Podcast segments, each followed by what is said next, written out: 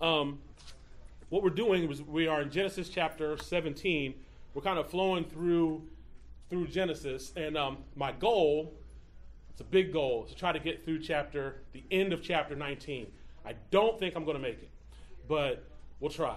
But before that happens, I've got to tell you guys something that uh, my kids did this morning.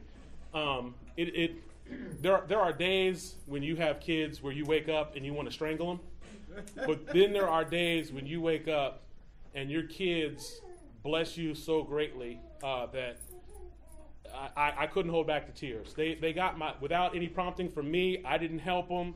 Both of my kids got my wife a Mother's Day present, and my daughter goes first. She got her a beautiful card, and she got her a necklace, and that, and I was touched. And I mean, I I was crying then. But then my son gave her um, uh, a little handmade thing he made at school, which was like, "Mom, I love you for this. I love you for that." And I'm I'm sitting there at, at the countertop just just holding back the tears. There are, I was so proud of my kids. So uh, just know that there are going to be times when you, because you're getting ready to have another one, and you just had one, and y'all got a little one, and I mean, just you you got the kids and everything. I mean, just where you just look at them, and sometimes I mean, you really want to just yeah to the moon, but sometimes you just like you see God's grace in your kids, and that's what I saw. Just they they they're getting something. So I thank God for this church. They're getting something. I was going to say, it reminds me of that not every day we're going to see the harvest. Right. But we get glimpses of their fruit. We we How get we pictures. easily forget that. And today today was a harvest day. It was a good day. Um, so it doesn't matter what happens to me the rest of the day. I mean, the sky can collapse. It's a good day to me because that was a great day. I told them that was the best Father's Day present they could ever give me was what they did for their mother. It was a great day. But uh, in Genesis chapter 17, we're going to start back up. it says, And God said further to Abraham. So, what God is doing is He's continuing to talk to Abraham about this covenant. He said, Now as for you, you shall keep my covenant uh, and, and your descendants after you throughout their generations. Somebody, somebody turn to Zephaniah 3.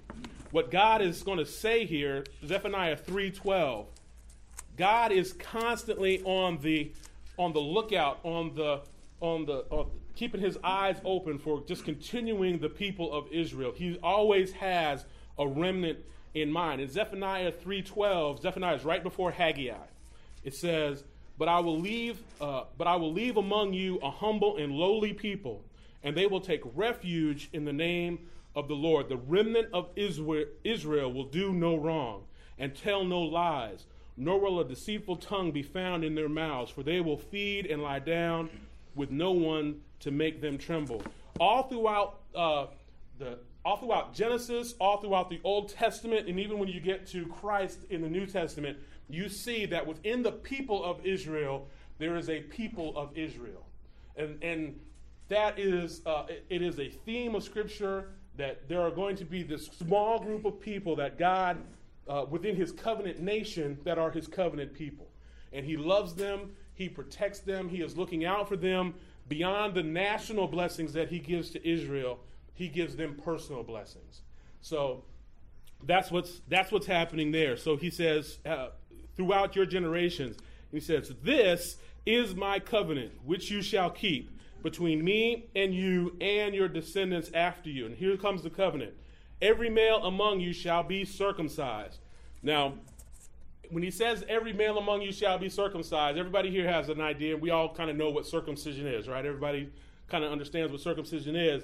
God says, I'm going to do this. It was practiced in that area uh, before God institutes it, but here, when God institutes it, He gives it a religious significance. He says, "I'm just, I'm going to take this thing that you, that the people around you have been doing, and that some people do, and I'm going to give it. It's got a meaning to me." And it, then here's what it is: "And you shall be circumcised in the flesh of your foreskin, and that sh- and it shall be what's the next word? The sign." It's not going to be a sign, not just us, any old sign. It is the sign of the covenant between me and you. And every male among you who is eight years old shall be circumcised throughout your generations. Um, can somebody turn to Leviticus chapter 12? Whoever gets there first can read chapter 12, verse 3 for me. Lena, you there? Leviticus chapter 12, verse 3. Read that for me. On the eighth day, the boy is to be circumcised. And somebody turn to Jeremiah 4, 4.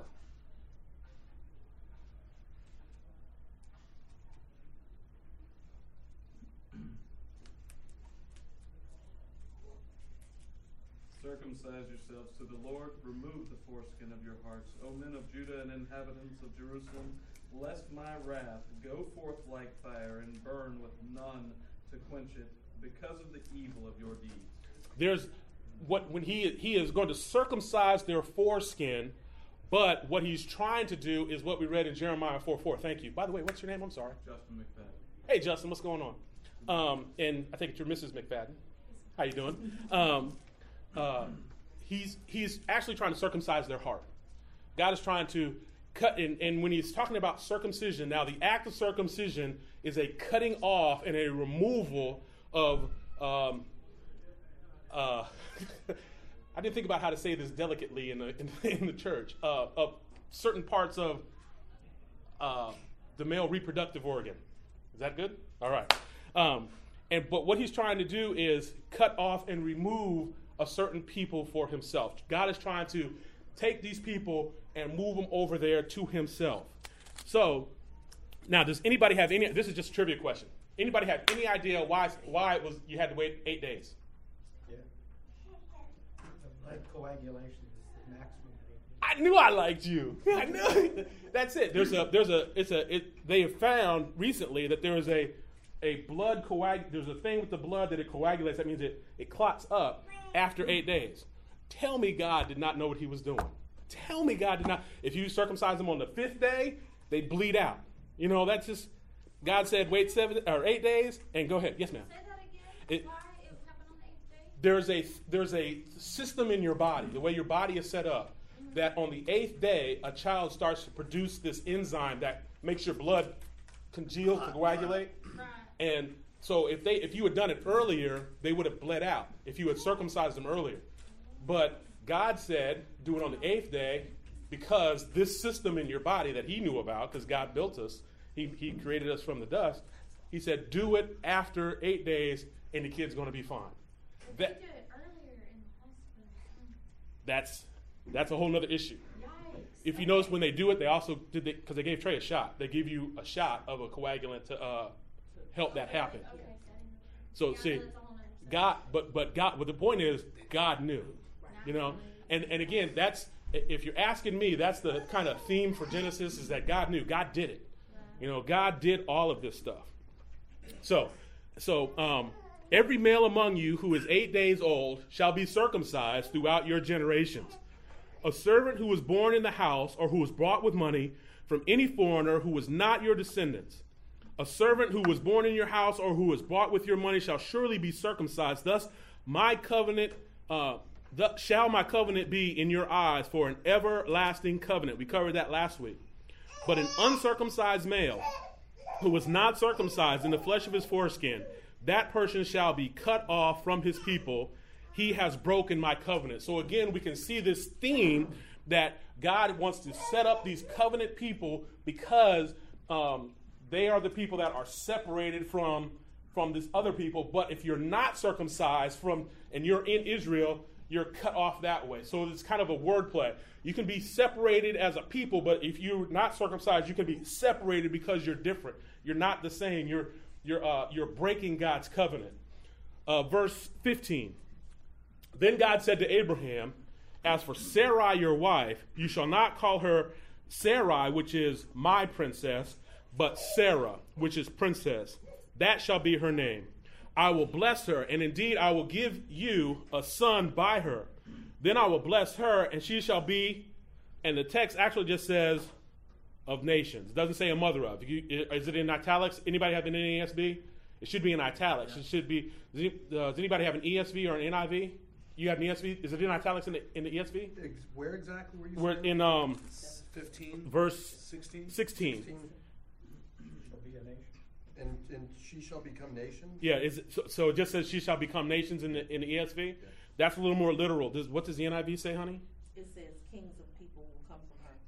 So you, the idea is the same, but they they're kind of looking at this. I'm sorry. You're in a different It says, passage. I- Right I will bless her so that she will be the mother of nations. So mother of nations.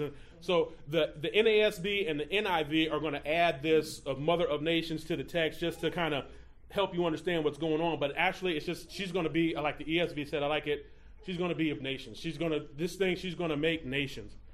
Um, kings of people will come from her, and kings of people will come from her. Now here's a here's an interesting thing. Then Abraham fell on his face. Abraham is worshiping, and he laughed. And he said in his heart, Will a child be born to a man who is a hundred years old? And will Sarah, who is ninety years old, bear a child? Now, he's a hundred years old. His wife is ninety years old, and basically what he said is, um, "I don't have the strength and the energy to have any relations with my wife. So, God, if you're going to do this, you got to make it happen." So then it goes on and it says. And Abraham said to God, Oh, that Ishmael might live before you. But God said, No, but Sarah, your wife, will bear you a son, and you shall call his name Isaac, and I will establish my covenant with him for an everlasting covenant for his, uh, for his descendants after him. Now, when it says he laughed, everybody look up here. This is the word to laugh. It's samak, okay? That means to laugh. But Isaac is, it's, it's actually Isaac. And you can see how they're similar. You see how they look the same? The only thing different is this here, right on the front. God was saying, he was using a word play with the people. He's saying, hey, uh, Abram, you want to laugh? I got something for you. I'm going to name your kid to laugh. Okay?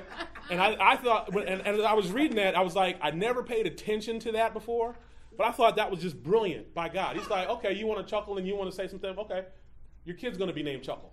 You know? That's what God is saying. God is so in control, in control of what's happening that He understands what people are doing, He understands what people are thinking in their heart, and He's naming kids what they're doing. All right? And so it says, so then we go on, and it says he's going to establish his covenant for as an everlasting covenant with Isaac. As for Ishmael, now Ishmael is not left out. We always talk about the blessing comes through Isaac, the blessing comes through Isaac, but God made a promise to Ishmael. Ishmael, I have heard you. Behold, I will bless him. Ishmael was blessed and will make him fruitful, and he will multiply, and I will multiply him exceedingly. Now, again, we have to understand that that command was given in the garden. Multiply exceedingly. You know, go forth, bring forth people. It's given to Ishmael. He shall become the father of 12 princes, and I will make him a great nation. But my covenant I will establish with Isaac. Hey, I'm going to bless Ishmael, but you need to understand it's Isaac that's the man whom Sarah will bear to you uh, at the season at this season next year, that he might. And when he finished talking with God, God went up from him. Now, when you understand that phrase, God went up. Somebody turn to Judges chapter six. Yes, sir. Uh, Do you think that that differentiation between blessing and, and establishing covenant, that God still blesses Ishmael, but blesses I, I Isaac? yeah. Do you think that is a good, uh, I guess you would say, look at how God does common grace versus saving grace? I, I would think so. I think just, you know, Ishmael. Basically, it, it's like this: Ishmael, it's still gonna, it's still gonna rain. It's still gonna not rain. There's still gonna be this, these general blessings. Okay. But Isaac, you're gonna find a, a fatted calf and you're gonna eat really good tonight. You know, there's, there's, there are promises made to Ishmael that are just general overall blessings. He's gonna be, he's gonna be multi, he's gonna be fruitful and multiply greatly. But the covenant, the promise is given to Isaac, and there's so, there are certain things that are going to happen to Isaac and his progeny that's not going to happen to Ishmael. Well, that's what I'm wondering. Like, if if God still blesses people that aren't the people of God, you know. Yeah, I, I, I, again, I think it's just a general blessing. Yes. Now, wouldn't it also follow that because, and this is just thinking out loud, that because he was, you know, officially together with uh, Sarah, it would make more sense to do it in that sense as opposed to him and um, and, and the servants. Hagar?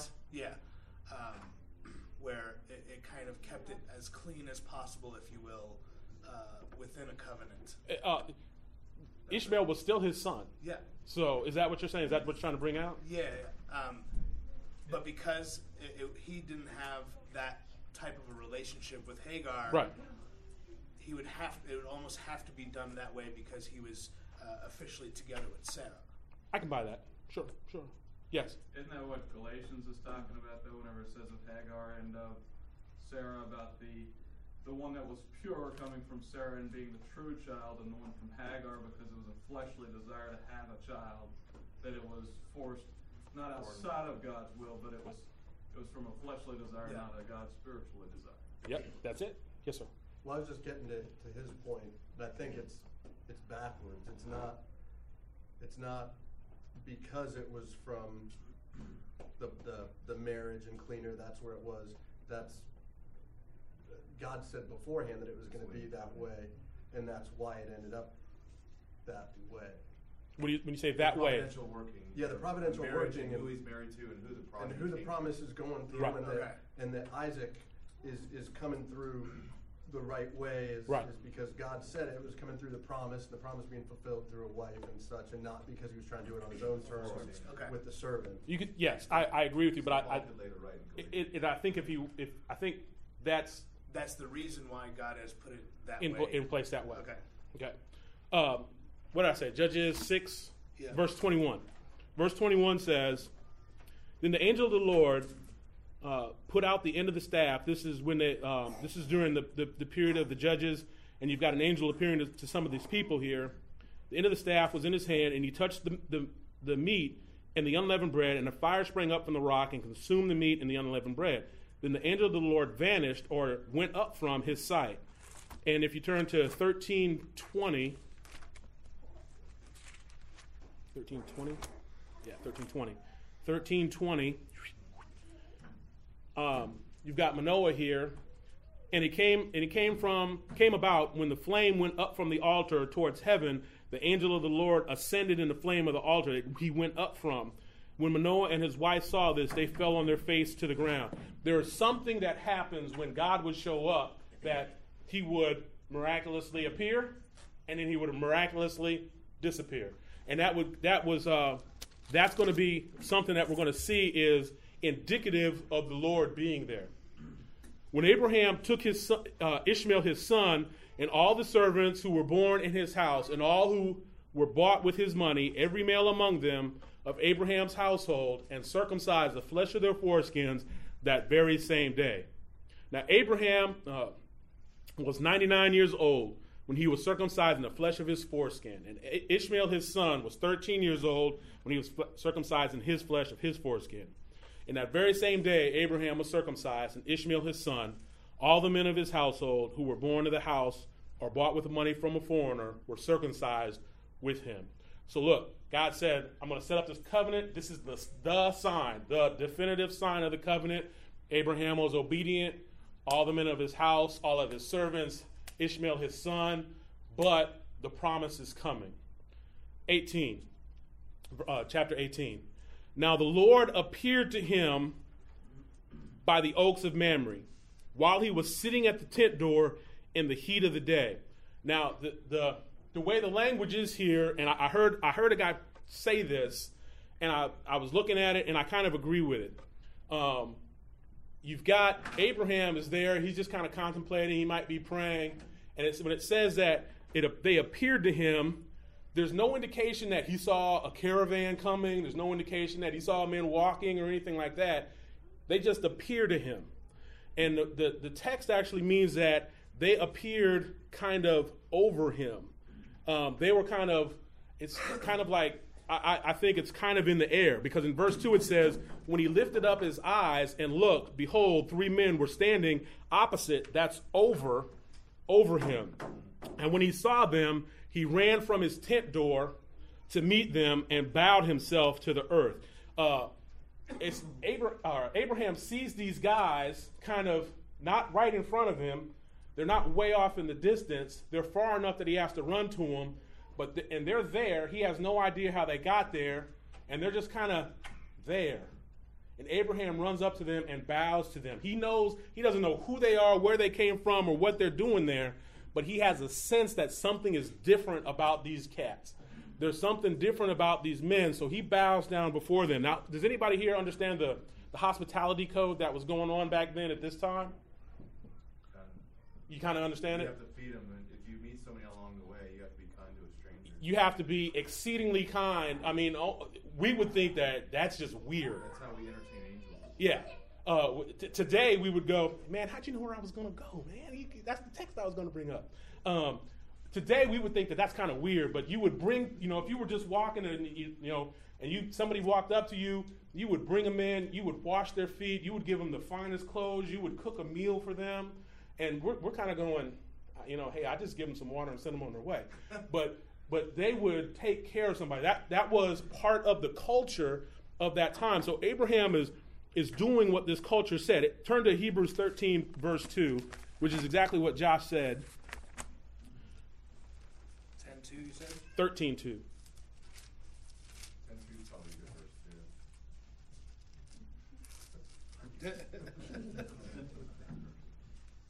too. 13.2 says, uh, do, not, le- do not neglect to show hospitality to strangers, for by this some have entertained angels without knowing it. That has happened to people then, and it's hey, it might still be happening to people now. So that person that you meet that you don't know, that's just you know you meet them and you're nice to them and you start up. A, I've I've often thought that you know. You, I'm at work and I'm pushing the apples out, and I just start talking to somebody, and we have a really good conversation, and we seem to bond you know, I'm wondering, you know, hey, maybe I'm, I'm entertaining an angel and I don't know it. You know, I, do I doubt that? Probably, but could it be? And I don't know. But it's it's amazing that God does this to people, and He calls us to be nice. So this this uh, when it says that there is that Abraham bowed down to him, that's the Hebrew word uh, shakah, and this is the first time it's used in the scriptures. And so it technically can mean kind of like um, uh, being reverential towards another man, but the first time it's used here, it's being used of what Abraham is doing to what we find out is God. Because it says in the very first verse, now Yahweh, the Lord, appeared to him. Abraham didn't know it, but Moses, as he's looking back, is telling us that's who it is. But it's going to be clear to Abraham as we move on. Um, and he said, My Lord, if now I have found favor in your sight, please do not let your servant, please do not pass your servant by. Please let a little water be brought, wash your feet, rest yourselves under this tree, and I will bring a piece of bread that you may refresh yourselves. After that, you may go on, since you have visited your servant. And they said, So do as you have said. So Abraham hurried into the tent where Sarah was. Now understand, there's a difference between where he was, he's over here with the men, he rushes to the tent, and he's where Sarah was, and said, Quickly, prepare three measures of fine ne- of, of flour needed, make bread cakes. Abraham also ran to the herd and took a, ten- and took a tender and a and choice calf and gave it to the servant, and he hurried to prepare it. He took curds and milk of and the calf and the calf which he had prepared and placed it before them. And he was standing by them under the tree as they ate. So again, you got to think back. He's just being nice to these guys. He doesn't know where they are, who they are, what they are, but he's extending this hospitality to them. And they said, now that's interesting that they said, uh, Where's Sarah, your wife? And he said, uh, She's over there in the tent. And he said, I will surely return to you at this time next year. And behold, Sarah, your wife, will have a son. Now, Sarah was listening. Now, there's a difference, you guys understand. There's a distance between where they are and where she is. She's at the door listening. Um, Sarah was listening at the tent door, which was behind him. Now, Abraham and Sarah were old, advanced in age. Sarah was past childbearing. She could not have kids. Uh, she couldn't have kids anyway, but she was past that age. So she was she's 90 years old. Sarah laughed to herself. Now remember, Abraham laughed first. Sarah's laughing now, and she says, After I become old, shall I have pleasure, my Lord, being old also? She, she says, Look, I don't think me and Abraham are going to have relations because I'm old, he's old, I got no energy, and there, there ain't no time for this. and the Lord said, Yahweh said to Abraham, now he's not talking to Sarah, the Lord is talking to Abraham, says, Why did Sarah laugh, saying, Indeed, uh, shall I indeed bear a child when I am also old? Is there anything too difficult for the Lord? When it uses that word difficult there, uh, if you turn to Isaiah 9 6, that's going to tell us something about what that word actually means.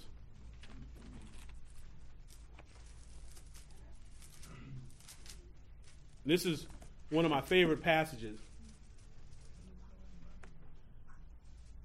For a child will be born to us, Isaiah 9 6. A son will be given to us, and the government will rest upon his shoulders, and his name will be called Wonderful Counselor. Now, there's, different, there's disagreement in whether that's just wonderful, comma, and then counselor, or whether you want to take it as, a, as, as combined words, wonderful counselor. But it's the same word, wonderful, here as difficult back in Genesis.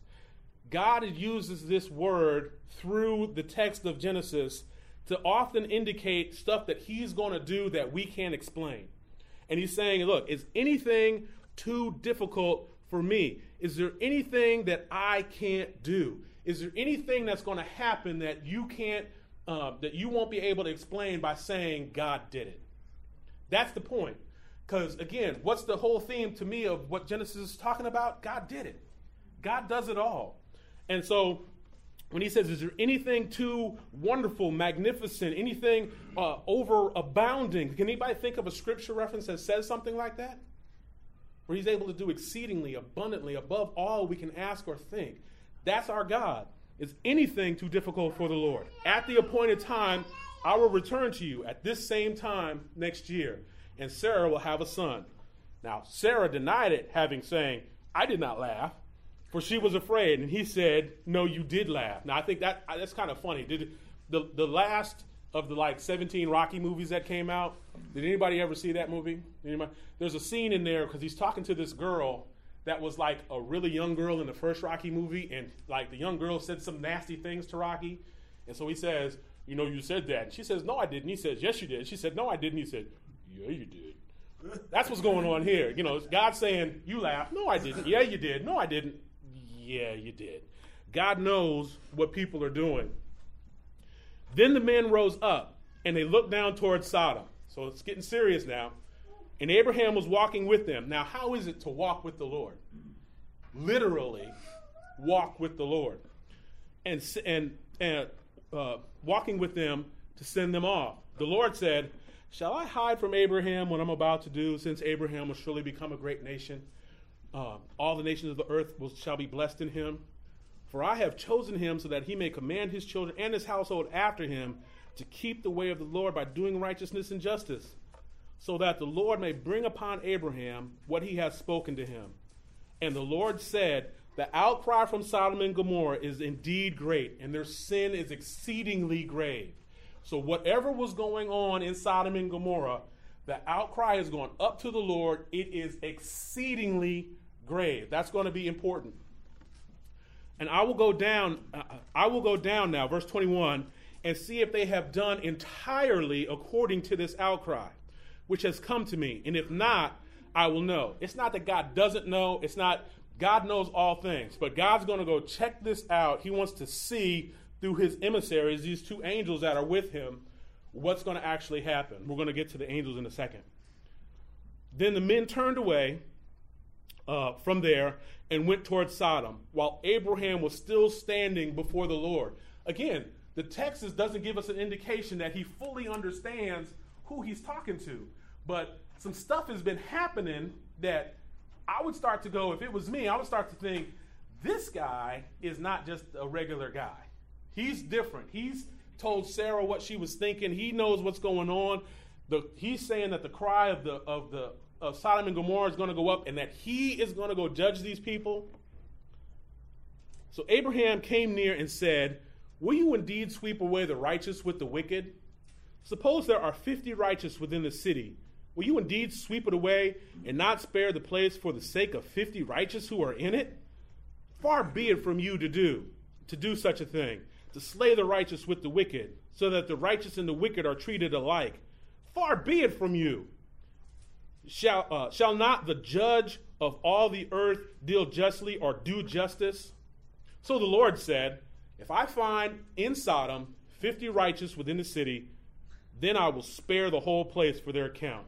And what happens in verses 27 through 32 is Abraham is just barking, hey, 50, 40, 30, 20, and he finally gets him down to 10. Now understand, if you've got Lot, Lot's wife, his two daughters, their son in law, and the text also says that Lot has sons, we're talking about basically if Lot's family is righteous, will you not kill this, destroy this city?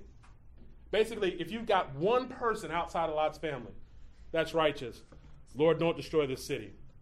Abraham's heart is still with his family. He's thinking about his family. He's thinking about, hey, my, my, my in law is my, or my relative is down there, and I've got to save this people. I've got to save him and get him out of this situation.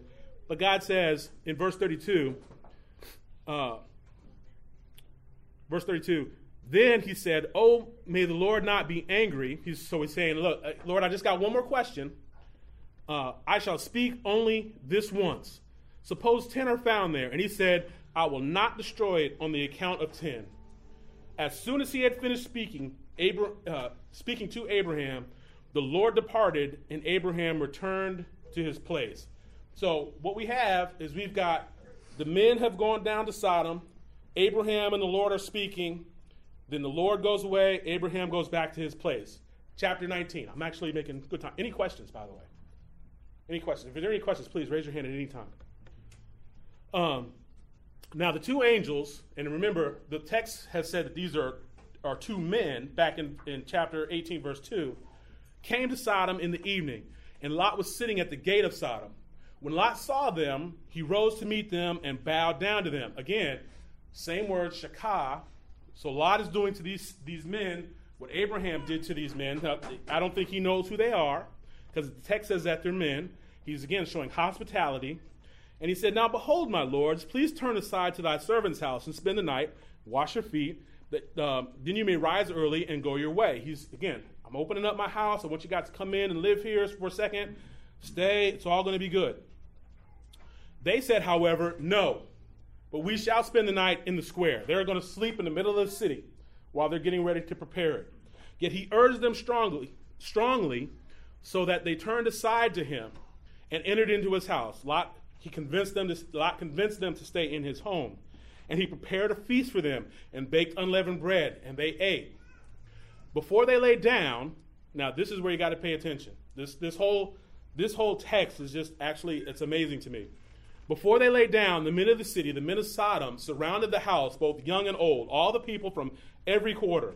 And they called to Lot and said to him, Where are the men who came to you tonight? Now understand, two men entering in a city, and all the people see them. All the people know that these two men have come into the city. They were unbridled in their sexual uh, desires because you got just two cats are coming into the city, and they're saying, Lot, give us those two men. Bring them out to us so that, we that we may have relations. That's the word yada. That means to know these guys. We want to know them. Now, you'll have uh, people, um, James White has a really great thing on his website called uh, something about uh, the refutation of gay marriage. And I also got a tape by Greg Koukl that deals with this text in Leviticus and Romans. I would say if you want to understand all that's going on in the background, I, I would listen to that. But you got to understand, these guys are going nuts because you got visitors in the town. And understanding how twisted the minds are of the homosexuals today who pervert this text and say it's all about the hospitality that we talked about and not about the homosexual acts, hopefully I can show you why that doesn't work. Because they'll say that God wanted to judge the city for the homosexual acts, but if you understand what we read before, God was going to destroy the city before uh, this homosexual act that they're getting ready to, to, to practice, that they wanted to participate in. God said, I'm already going to destroy the city. Now, behold, I have, Lot says, or excuse me, verse 6, but Lot went out to them at the doorway and shut the door behind him. I thought that was interesting. And said, Please, my brothers, do not act wickedly. Now, behold, I have two daughters who have not had relations with a man. Please let me bring them out to you and do to them whatever you like. Only do nothing to these men, inasmuch as they have come under the shelter of my roof. Let me give you my daughters instead of these two visitors. Okay, I love all of y'all, but if you're staying in my house and I've got to pick between my daughter and you, daughter, you, daughter, I think you're going to get kicked out, okay, guys? I mean, you don't understand. It, it doesn't make sense to us living today in 2013 that Lot would say, Take my daughters. He's turning, he's saying, I'm going to turn my daughters. You guys can do to them whatever you want to do, but spare these two men. That to us, again, that sounds cuckoo for Cocoa Puffs, but that's what he was, that's what he said. Yes. Well, I guess this makes me think kind of what I've been thinking the whole time.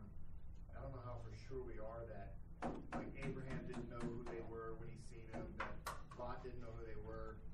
But if they did, that wouldn't be that strange. If he knew that these were angels from the Lord.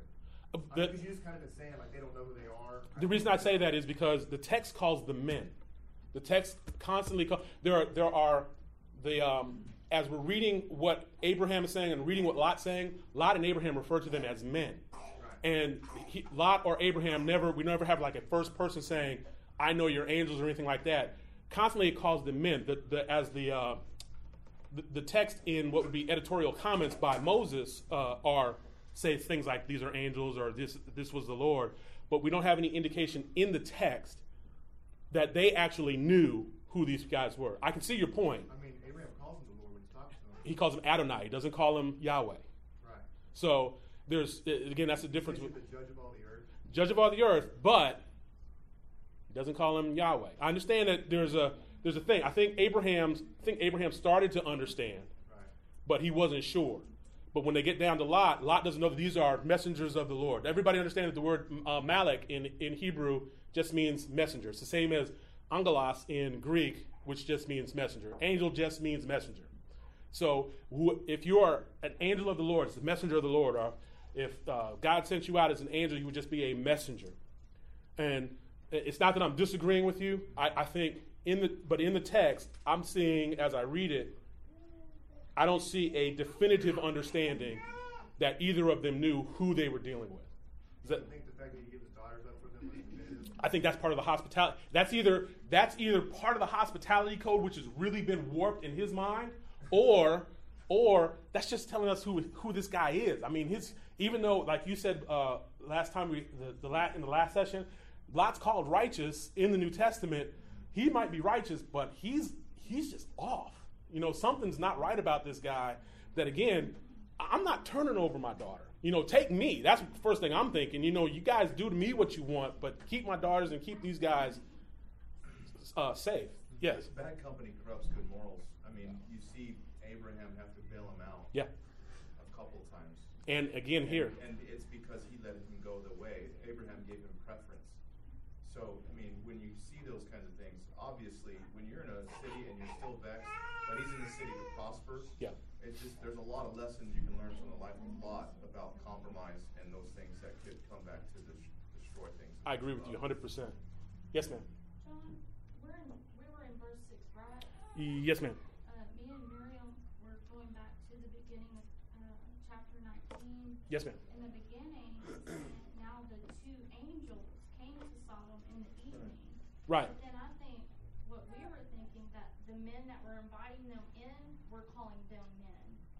But would we say that in the beginning of it, referring to them being two angels that Abraham knew? Well, right here, we're dealing with Lot. In, and when we get to And chapter Lot, 19, we're dealing, we're dealing with Lot. And Yeah, Lot. Lot does not know that they're angels. This is an editorial comment by Moses. The two men appear. Lot, you know, this is just Moses saying, hey, these two guys went down. Now these two angels go down. That's just Moses telling us who they were. But again, in the moment at the time, Lot does not say, hey, you two angels, why don't you come in here with me?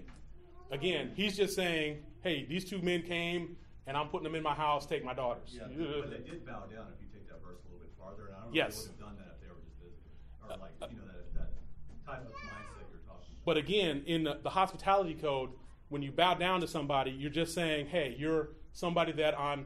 There's there's obeisance and then there's worship. I'm just giving you some reverential, hey, A welcome. yeah, that's because it's, it's a, it, it is completely within the custom of this time and these people to do that. So you're saying it's not saying, that they're not being referred to as angels when we go back to the beginning of nineteen, but that Lot actually did not refer to them as angels at that time, at that moment. He I- was referring to them as men. Yeah, I think you meant to say that the text is telling us that, again, looking back, Moses could say that they're angels, but when you're in the minute, when you're at the moment, The quotations, hence the quotation mark. right, Lot did not know.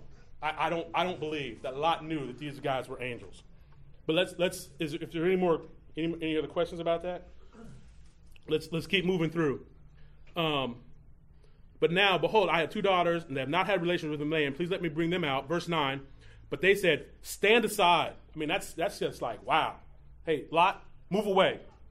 Furthermore, they said, This one came in as an alien, and already he is acting like a judge. Now we will treat you worse than we were going to treat them. I mean, I'm like, What? So they pressed hard against Lot and came near to break the door. That's how they were so pressing in on him that the door almost broke. But the men reached out their hands and brought Lot into the house with them and shut the door. They struck the men who were at the door of the house with blindness, both small, so you got little guys, and great. And that, that could mean tall and big, or that could mean men of not, uh, not character or men of great character. They're all there. And uh, so that they wearied themselves trying to find the door. Men, let me ask you: if you're talking to, a, uh, if you were, you know, you're back in your dating days and you're trying to get your wife's number, if God had struck you blind at that moment, would you have been worried about getting your wife's number? Nope. Honey, I love you, but I'd have been worried about what happened to my sight. You know, that's what's going on there. And this is not even within the context of heterosexual love. This is in the context of they're trying to take these two men, these two angels, and do some things to them. God says, You're blind. God just uses his angels, and the angels blind these men. Then the two men said to Lot, Look, Lot, whom else have you have here? Son in law, and your sons, and your daughters, and whomever you have in the city, bring them out of this place. For we are about to destroy this place because of their, their outcry has become so great before the, before the Lord, that's Yahweh, um, that Yahweh has sent us to destroy it. Lot went out. This is, I never read this verse before and understood it. Never. Lot went out and spoke to his son in laws who were, who were to marry his daughters and said, Up, get up out of this place, uh, for the Lord will destroy it. But he appeared to his son in laws to be jesting, to be joking. I never paid attention to that. So, I mean, Lot has had this experience where he has pulled these two men into his house. The city has come to take them and do whatever they want to do with them. They've been struck by blindness. Lot goes to his son, his soon-to-be son-in-laws, and says, "Hey, we got we got to go," and they think he's joking. Now, again, that could say something about who they thought Lot was. Maybe he wasn't a stand-up guy, but I, I think if if I was Lot and I and I come into the situation, there's going to be something on my face and my tone that lets you know that I'm serious. I'm not joking. Hey, dudes, we got to go because something's about this is about to get bad. But they say, nah, we're not going anywhere. When morning dawned, verse 15, the angel urged Lot, saying, Take up your wife, your two daughters who are here, or you will be swept away in the punishment of the city. But he hesitated. So the men seized his hand and the hand of his wife and the hands of his two daughters, for the compassion of the Lord uh, was upon him, and they brought him out and put him outside the city. Even though Lot knew judgment was coming, he hesitated. Lot was still like, I don't really want to go. God had to drag him out. Now, what happened to what Abraham had bargained for? 50, 10, uh, 50, 40, 30, 10. When you get down to the text, it says Lot, his wife, his daughters, and his sons. Um, when they had brought him outside, one said, Escape for your life. Verse 17. Do not look behind you, and do not stay anywhere in the valley. Escape to the mountains, or you will be swept away. But again, Lot said to him, Oh, no, my lords. Now behold, your servant has found favor in your sight, and you have magnified your loving kindness. He's using all these syrupy words. Have magnified your loving kindness, which you have shown me by saving my life. but I cannot escape to the mountains, for the disaster will overtake me and I will die. I can't make it all the way up there, but you have Sodom and Gomorrah, and you've got a couple of, of surrounding cities. Don't make me go all the way over there, Lord. Just let me go to this city that's still close because I think I think Lot's thinking, Lord, whenever you're done, I can go back. Okay?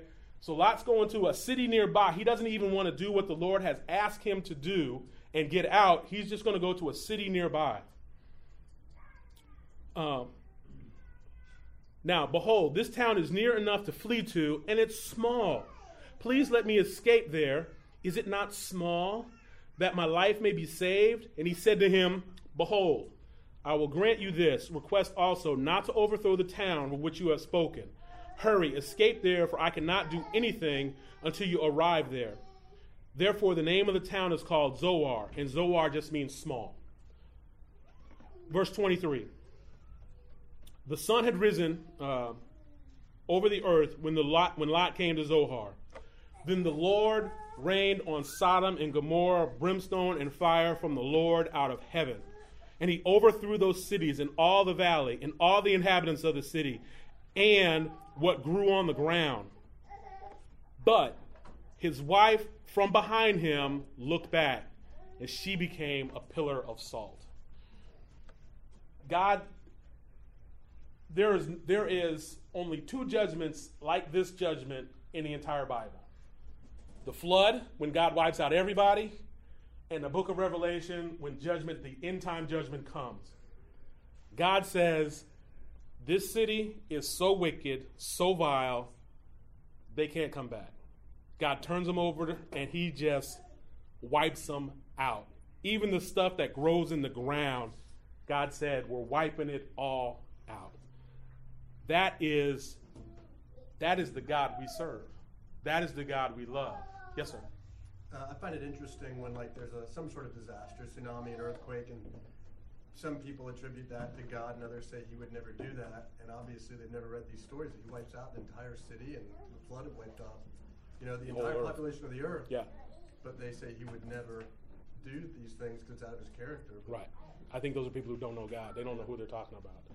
Because again, th- this to me, as a, you know, as you go through it slowly, it's incredible to me. And it says in verse 19, or excuse me, verse 24, the Lord, then the Lord, that's Yahweh, He rained on Sodom and Gomorrah brimstone from the Lord out of heaven. There's a lot of controversy on this verse. I think this verse is clear as day. It can't be argued with. You got the Lord in heaven, you got the Lord on earth. The Lord on earth calls down fire and brimstone from the Lord in heaven. There's not two Lords, but there's two manifestations of the one Lord that is. You've got, and I, uh, I think it was, I think it was Calvin that said, I think it was Calvin. I can't remember. I think it was Calvin that said, basically, in this text, you've got two people of two persons of the Godhead, God the Father, God the Father, and God the Son, and the Son is calling down fire and brimstone. Again, I don't see how people uh, on a Trinitarian level just taking a Trinitarian detour. I don't see how people get around this text. I've heard some really great tries, but I don't think you can. I've heard some really great parallel examples, but they don't fit. You can't get around this text. You got the Lord on earth, you got the Lord in heaven. So, but uh, if, if you want to talk to me about that afterwards, we can. We can. Because we're almost out of time. But uh, verse 27. Oh, I want to talk about um, Lot's wife real quick. Lot's wife from behind, when she turned into a pillar of salt, what uh, the, the, the best thing that I read was, again, the chemicals and all of this that were in the air that caused all of this fire and stuff. When she turned, they just kind of, I don't, I don't know if she literally turned into a pillar of salt or if, or if she was encased by a pillar of, or if she was encased in salt. Whatever it was, it was so bad that when she turned around, she looked back, she was she was thinking, "This is where I'm leaving. This is what I'm losing." Not thinking, "I'm going where God wants me to go." She was judged, and she became a pillar of salt. But verse 27. Now Abraham rose early in the morning. He's worried and went to the place where he stood before the Lord, and he looked down toward Sodom and Gomorrah and toward all the land of the valley. And he saw, and behold, the smoke of the land ascended like the smoke of a furnace. Thus it came about when God destroyed the cities of the valley that God remembered Abraham. And the Lord and sent Lot out in the midst of the overthrow, when he overthrew the cities in which Lot lived. Again, it is a complete devastation of where Lot was. Lot, by the grace of God, who seems to be this paradox because we I, I, I read Genesis and I see Lot as not a great guy. But again, the New Testament calls him righteous. I don't get that. But God gets him out and there is nothing left. Yes. I think maybe one of the things, I mean, I'm just observing and looking at the text. I don't see anything really miraculous other than them blinding the other men for Lot to believe that God was going to deliver him. So for him to obey and uproot everything and all the business ventures, all the commerce that he's established in two cities, not just one. Right. I think in all the cities of the And- plain. And, he's letting all that go because he's saying, okay, I better go. He's living by faith, you know. So I don't know if he's living by faith in something. He, he, he might be. You, you might be right. But, I, you know, I'm like, he hesitated and they had to grab his hand and pull him out. So I, when I read that, I'm kind of like, did he really want to go? You know, I'm not sure that Lot in his heart really wanted to go until he started seeing the fire and brimstone coming down. Then he was like, yeah, I think it's better that we go.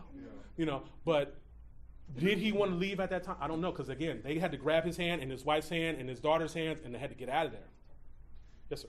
I think I think along what he was saying, it kind of shows how he was still wrestling with the fleshly desires, and his wife uh, was really when she had turned back to look at what she was leaving. It shows the unrepentant uh, type of a heart that she had, whereas he he had that repentant. Uh, heart behind it, he was still wrestling with that want, though. Whereas she was just like, "I really want that." May, maybe. I mean, the text doesn't say. So Yeah. maybe. I, we're, we're out of time. Did you have a question? No, it was, it was something along those lines. Um, I, I wanted to go to Jude seven and Second Peter that we're going to talk about what, excuse me, what the New Testament says about what had happened, um, and it is clear that the, the cities were destroyed because of homosexual activity. Homosexual activity is a capital crime in the Bible. You lose your life. The reason why you don't see the prophets or anybody writing a whole bunch about homosexual activity is because they killed them. You didn't have a whole bunch of homosexuals running around in Israel because they were dead. All right? And so um, I, I, oh, I wanted to cover some more material, but I, I think we, we're going to have to end there. Is there any question? Uh, you want to talk to me after? No, just, I was gonna say, Ezekiel says too that it was because they didn't care for the poor as well. Y- Yes, there is, there is, there is that text in Ezekiel, which a lot of the the pro homosexuals will go to, saying, "See, this means that they didn't care for the poor." But I think when you go to the New Testament and you read those texts, it's pretty clear. And then when you put Romans on top of it, you know, it's homosexual activity. Let's stay away from One leads to the other because they're so. What do you mean? They're self-effacing. When you're, when it says in Romans, they turn to love one another Right. the same sex. It shows like they love themselves so much. You're not going to give to the poor if you love yourself that much. True, true, true, true. Uh, let's pray and let's go into worship. It's one minute till. Um, Father, I just thank you, Lord, for um, this time. I just ask that the, the, the message would be blessed. That, you know, again, as we're trekking through Genesis, that people would learn and ask questions, ask questions of me, ask questions of the text, Lord, that we would struggle through this together. Um, just so that we can understand who you are better, Lord, that we can know you through your word, we can live for you and love you, and Lord, we will give you all the praise, honor, and glory. Let's, let us worship well as we go into our service. Lord, this is the anniversary of our church. Lord, let us celebrate uh, that fact that Heritage Grace is one year old, Lord. Let us just rejoice and have a good time of worship. We all said God's in, uh, in God's name, amen.